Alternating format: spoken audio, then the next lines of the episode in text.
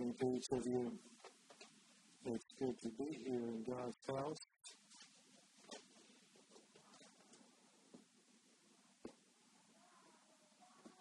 And good to see each of you here with me. John, good to see you again. It was mentioned already, but it really is. So, all of you, James, Thomas, everybody that's here, it's just good to be here together. I've been thinking the last while about a, a subject. Um, it's been on my mind a while, and that doesn't always turn it into a sermon, but uh, we'll see what happens here. I've been thinking about God's grace, and I guess it's the, the subject of faith and works, which gets a fair amount of press, a fair amount of conversation in church circles sometimes, and a lot of times it can get a little controversial, or, or we perceive it that way because we think there's a conflict between those two elements of salvation. Uh, if we look at those at, at two opposing viewpoints or requirements to how we gain salvation, but uh, I was thinking about this and I thought, you know, really, because the faith is something God expects or asks of us, maybe we'd be better served to look at a subject like grace and works, where I think we agree that grace is what God does, and then works or faith, uh, belief, those are things that, though a small mustard seed amount, that's what is on our part, or that we need to respond to God with. Uh, God freely gave his provisions to man as far as salvation, and then man has the opportunity to respond in faith or to reject that. If we respond, if we respond in faith, it results in the new birth or entering the kingdom of God. There's a number of verses, a number of terms in the New Testament that we, we find used to talk about the beginning of the salvation journey. And then, of course, there's ongoing walking with the King after we start that journey. One thing for sure is a, a common thread that connects the newest, most immature babe in Christ, who has just bowed his heart to Jesus and accepted the Lord and looks to him for salvation. That common thread between that person and the most mature, gray haired, lifelong past saints, there should be a similar thread between those two of un- a sense of unworthiness and indebtedness to Jesus.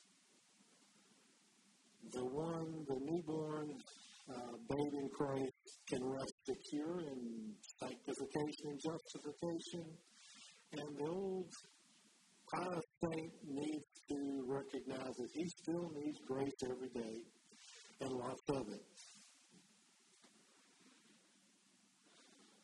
I have some verses from Hebrews chapter 12. What I want to look at this morning, the title of the sermon is actually The View from the Cross. And uh, I want to look at the cross and some of the gory details of the cross and Jesus and how he came to the cross and what he experienced there, what the devil intended to do.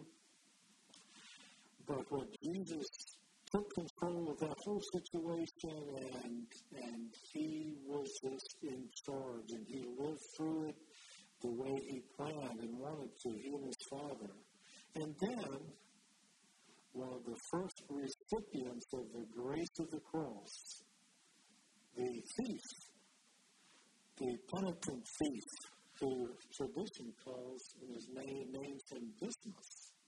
Uh, the Catholic Church actually has a Saint Dismas, was uh, the penitent thief on the cross. So we'll use that name for lack of another one. We know he had a name. He was a real man, a real man. We'll get to that in a little bit. We want to start with a few verses from the Amplified, Hebrews 12, 1 through 3. You're welcome to turn to that if you want to says this Therefore, since we are surrounded by so great a cloud of witnesses who by faith have testified to the truth of God's absolute faithfulness, stripping off every unnecessary weight and the sin which so easily and cleverly entangles us, let us run with endurance and active persistence the race that is set before us, looking away from all that will distract us and focusing our eyes on Jesus, who is the author and perfecter of faith, who for the joy of accomplishing the goal set before him endured the cross, disregarding the shame, and he sat down at the right hand of the throne of God, revealing his deity, his authority, and the completion of his work. So just consider it and meditate on him who endured from sinners such bitter hostility against himself. Consider it all in comparison with your trials so that you will not grow weary and lose heart. And there you have the, the amplified version, which is quite amplified, but not with a lot of meaning it packs in there of why Jesus went to the cross. He endured the cross, disregarded the shame, because he had a goal. He had our welfare in mind. He had grace on his mind. Let's think about the cross. And I had a cross at home. I actually went down and found it and put it in the back of the truck and brought it to the house years ago uh, for a Christmas program school did, A Prisoner in the Third Cell. And um, we did it over the old, old sanctuary, and I had about a seven foot cross I made out of four by fours. And I thought about bringing it, here, bringing it in here this morning, but I thought, well, maybe it would be a little distracting, even if it's a good object lesson. So we know what crosses look like. Just envision it in your mind, a cross and what all that means. so the cross was a horrible Roman instrument of torture and shame. And but now for Christians, it's a symbol of Christ's atoning sacrifice, which made possible the restoration, like Tyler talked about, of that relationship between man and God. So the cross, a horrible instrument of torture now for us can symbolize something really, really good. Jesus turned that awful cross into some of God's grace and redemption, and we want to look at the cross today to emphasize God's grace. A few more verses, actually 11 verses, from Philippians chapter 2, talks about the cross a little bit more here. Therefore, if you have any encouragement from being united in Christ, if any comfort from his love, if any common sharing in the Spirit, if any tenderness and compassion, then make my joy complete by being like-minded, having the same love, being one spirit and of one mind. Do nothing out of selfish ambition or vain conceit, rather in humility value others above yourselves, not looking to your own interests, but each of you to the interests of others in your relationships with one another, having the same mindset as Christ Jesus, who being in very nature God, did not consider himself, did not consider equality with God something to be used to his own advantage. Rather, he made himself nothing by taking the very nature of a servant, being found in, being made in human likeness, and being found in appearance as a man, he humbled himself by becoming obedient to death, even death on the cross. Therefore, God hath highly exalted him and given him a name that is above every name, that at the name of Jesus every knee shall bow in heaven and on earth and under the earth, and every tongue acknowledge that Jesus Christ is Lord to the glory of God the Father. Jesus, God's own Son, with mutual agreement there in the Godhead, he chose, he planned to submit himself to death on the cross. So it's easy to think, why a cross? Why a death like this? Why such a horrible way to die? We don't understand totally those details of why, but we know that Jesus did it voluntarily. It wasn't some big cosmic mistake that happened and God barely pulled off a recovery from it. No, from the beginning, the Lamb was slain. From the foundation of the world, Jesus planned to offer himself as a sacrificial lamb on a cross to save humanity, to show God's grace. It was God's idea to start with. Okay, well, the cross It was a Roman invention, but it was also a devilish invention, and the devil planned to use it to destroy the Messiah. During Passion Week, which is Holy Week or the week leading up to Egypt, to, to, um, to Easter, um, Satan, with Satan's limited knowledge, he must have thought things were going according to his plan. There was increasing hatred of Jesus by the Jewish leaders. There was a traitor who was willing to betray his friend for 30 pieces of silver. This bunch of ragtag disciples of Jesus, they were likely to be paralyzed with fear if Jesus were captured. And then there was this wishy-washy ruler named Pilate who would probably just give in to his subjects if they wanted uh, Jesus to be crucified. The devil saw all this in the limited way that he can, and he thought victory was in his grasp. Crucifixions, which is what you call the act of putting someone on a cross. Crucifixions were usually used for the very worst criminals. And the reason they did such a public execution like that well, there were several reasons. One, they wanted everybody saw what happened to a person who did whatever, whatever crime. So they always did crucifixions in very public places. Uh, of course, in Jesus' case, outside the city wall on the hill of Golgotha, where everybody could see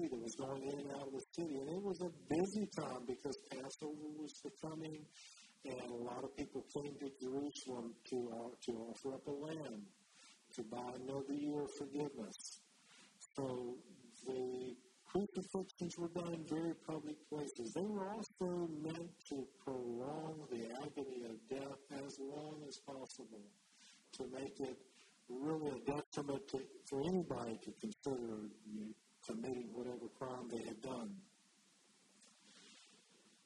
So they even had special teams. The Romans had special executioners, a centurion and several soldiers who often carried this out.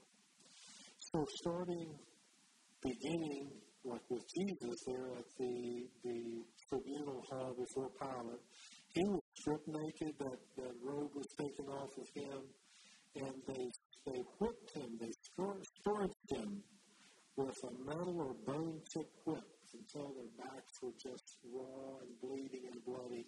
And uh, I read that that um, men going to be crucified often were almost in a state of shock till they even left the, the judgment hall. Then the prisoner was forced to carry the cross beam, the patibulum it was called. It's like the cross part of the cross. The stipes, the main post was often left out on the hill. But the prisoner was made to carry this patibulum, this cross beam, which could have weighed 80 to 100 pounds. He was forced to carry that through the busiest streets out to the place of crucifixion. Jerusalem streets were very crowded these days.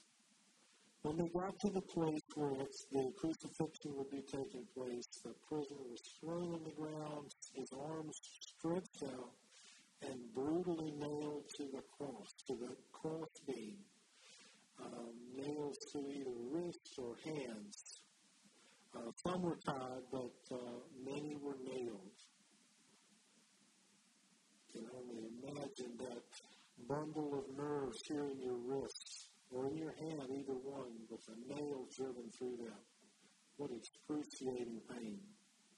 And they fasten that cross beam to the cross post, and they set it up and let it jar into place, stretching every fiber in your hands against those nails. And then, often pulling the feet back to the post and a nail through each foot bone into the cross, the sides of the cross, or crossing the feet and a nail through the front into, into the cross they've actually found several um, several skeletons or, or remain pieces of skeletons that had uh, bone, bones with holes in them that they knew that person had been crucified. One they even found on the tip of the nail, they found some olive wood and knew that Uh, crucified on an olive tree or, or wood, a uh, post from an olive tree.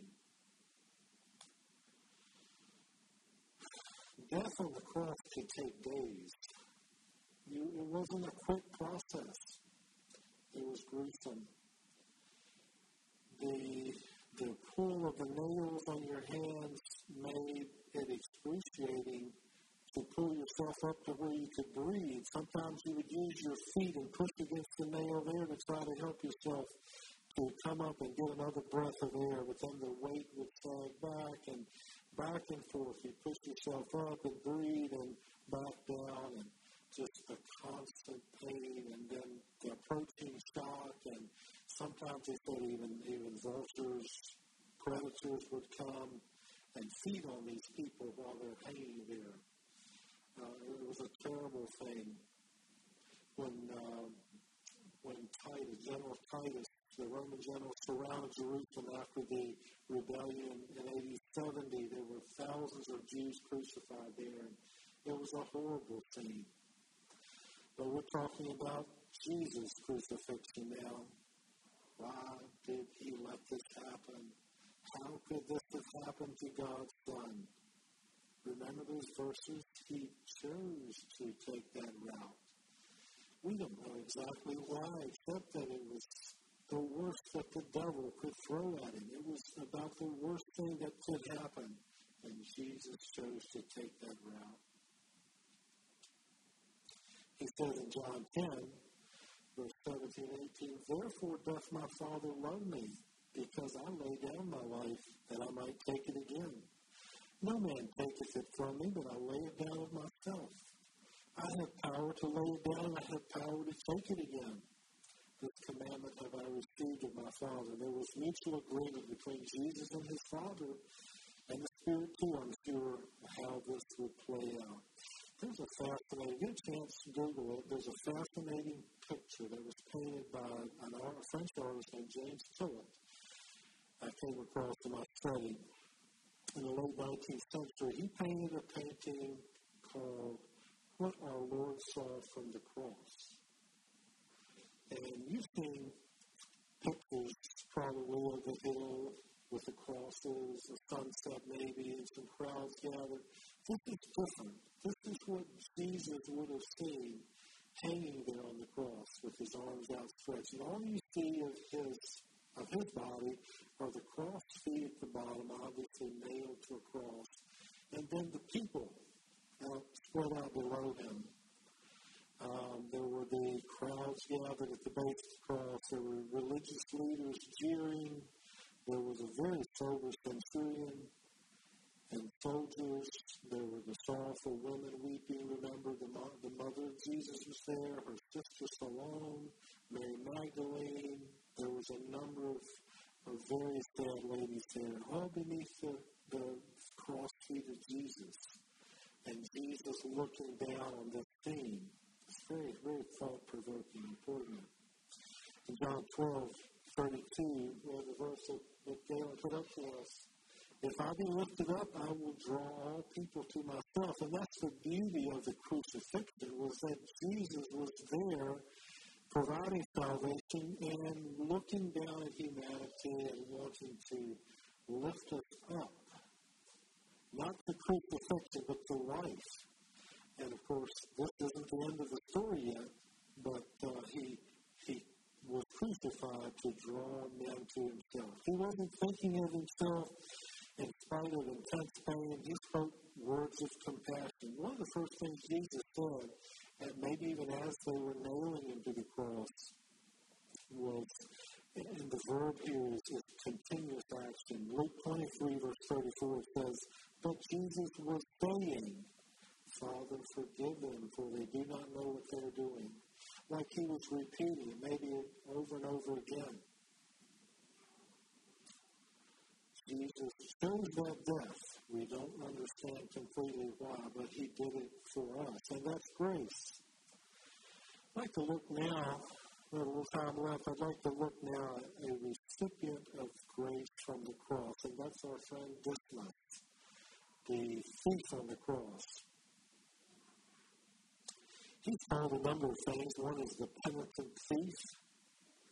But there were two, two men crucified there that day along with Jesus, one on the left, one on the right. Uh, like I said, the Catholic tradition has has the penitent thief named Dismas, and the non-repentant thief's name was Justus, according to that tradition. We won't make a big deal about it, but they were very real men uh, they had real feelings and they had real consequences from a wasted or misspent life. So, who were they and why were they on crosses next to Jesus?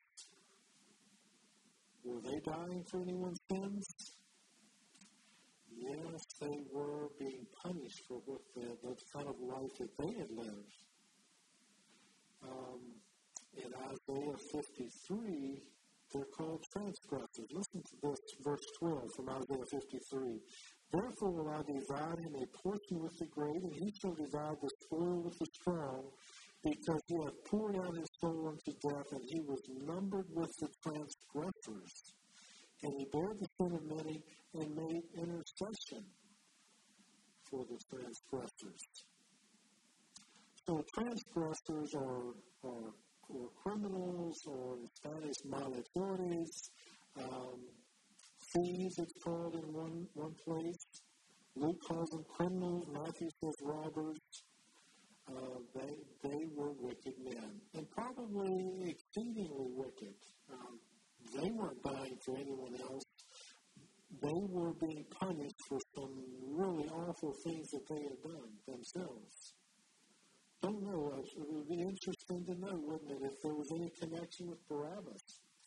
You know, Barabbas got off uh, because so he was guilty of, of insurrection and murder. When Pilate tried to negotiate with the crowd and he offered to release Jesus instead of Barabbas, who was that a wicked man, the crowd, the religious leaders stirred up the crowd to choose Barabbas instead. But we don't know that. But Barabbas was jailed at the same time. Maybe these men were part of some kind of a sedition or something. So we don't know a lot about them, but they do typify guilty humanity sentenced to death unless there is grace. These two wicked men were hanging on crosses alongside of Jesus, and they're going to die for their sins. I thought about this one a little bit, and I thought I would just write out a little kind of a, a guesswork story for him. Dismas's life had unraveled quickly, about to end now as an unmitigated disaster. What would his sweet mother think if she saw him now about to die for his crimes? The life of a criminal never begins with a plan. An innocent child comes into a world of circumstances that affect him for good and bad, for good or bad, and makes choices in reaction to those circumstances. The life of crime may have seemed easy at first, easier than eking out a living farming or shepherding in the Judean hills. At least it did at first when he was taken in as a junior member of a gang of thugs that preyed on travelers on the lonesome roads. It seemed easy at first, when the loot and the coins were divided, what he wasn't prepared for was the guilt he felt after a murderous attack and the sleepless night when he saw victims pleading for their lives every time he closed his eyes.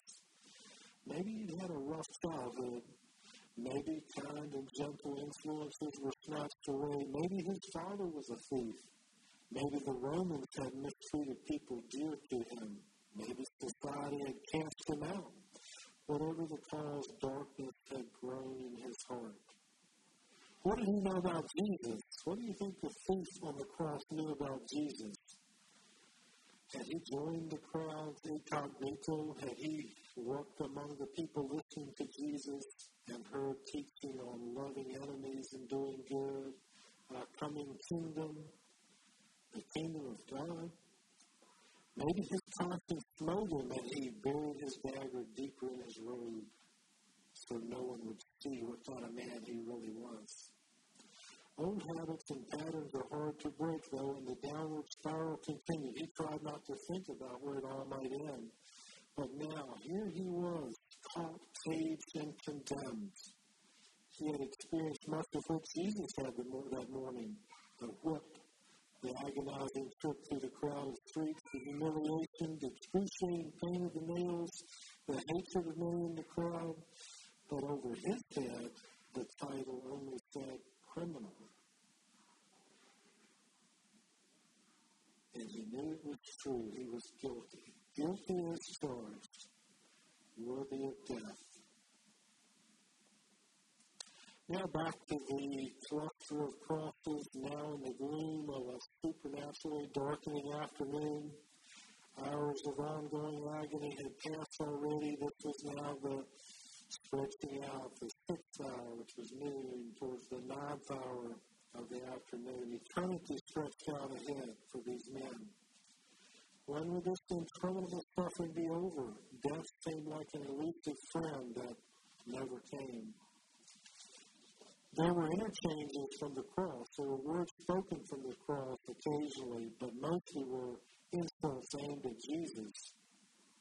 Even Justus, the, the, the criminal on the other side, Dismas' partner in crime, joined in and, and railing on Jesus. Listen to Luke's account from Luke 23. I'll, I'll read through there that interchange between Jesus and these two criminals.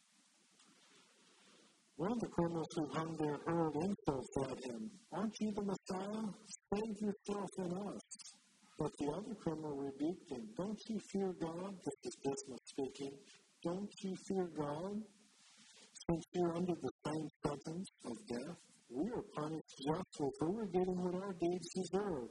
But this man has done nothing wrong. Then he turns to Jesus and says, Jesus, Remember me when you come into your kingdom.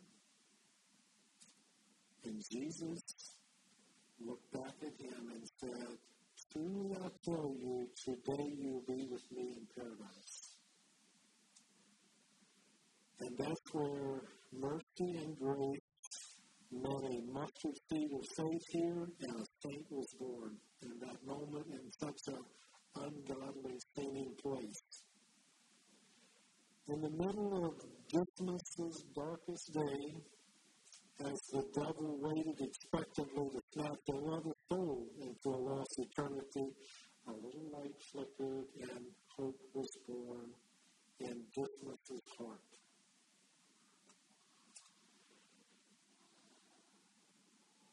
Jesus found the strength yet to give his mother Mary into John's charge caring act for her who had nurtured him and was now feeling that sword pierce through her heart.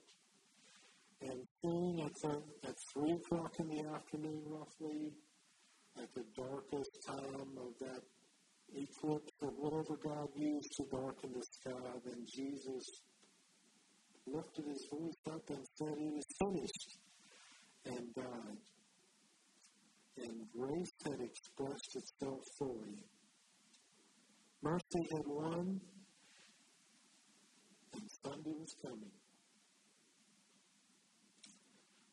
What about this then? Jesus died. We know Jesus died. We know the resurrection was a few days away, that Joseph and um, uh, some friends took his body down and buried it in a tomb. What about Dismas? What happened to him? We talk about the thief on the cross and the conversion like that.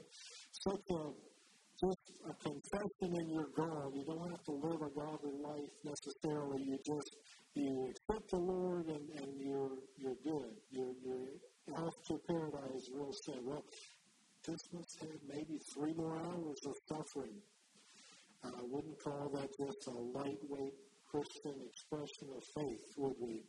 I think he had watched Jesus the interchange with the people, the compassion Jesus had for the crowds. I think Dismas was convinced that Jesus was the king that he asked if he would take him, if he would remember him when he went into his kingdom.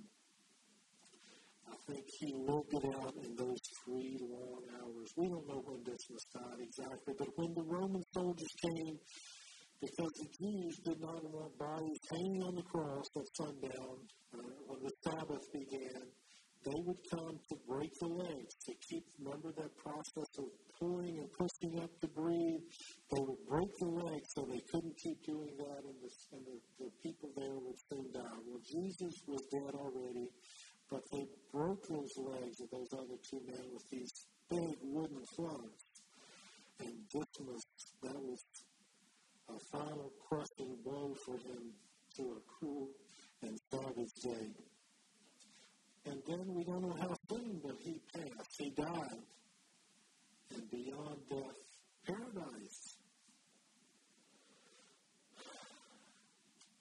I just found myself fascinated and pulled into the story of the the futility, the hopelessness, the, the awfulness of death and, and suffering, and then this turnaround that Jesus gave that changed everything for, for this man. And just want us to recognize that Jesus does that for us as well. Though we might live for years and live for Him, still the grace of Jesus Christ and what he did for us on the cross that makes that possible. So, I want us to recognize that God's grace is what happened there on that cross. Now, God's grace helps us to live out a Christian life in the times we live in and with the people we live with and the roads we drive on and all those details. We need grace for life as well. But God's grace was certainly poured out in huge measure there that day on the cross. And we want to be thankful people for him and what he did. I'll close with a quote from A.W. Tozer that I found very special. And I think it describes the feeling of God pouring out His grace because He wanted to. He chose to. He wanted us to be with Him in paradise. A.W. said, Did you ever stop to think that God is going to be as pleased to have you with Him in heaven as you are to be there? It's one of the shorter quotes from A.W. Tozer, I think, that I found it so special and important to think about God. With the investment He made, He's going to be delighted to have us there, just as happy as we are to be there, or more so. So, God bless each of you.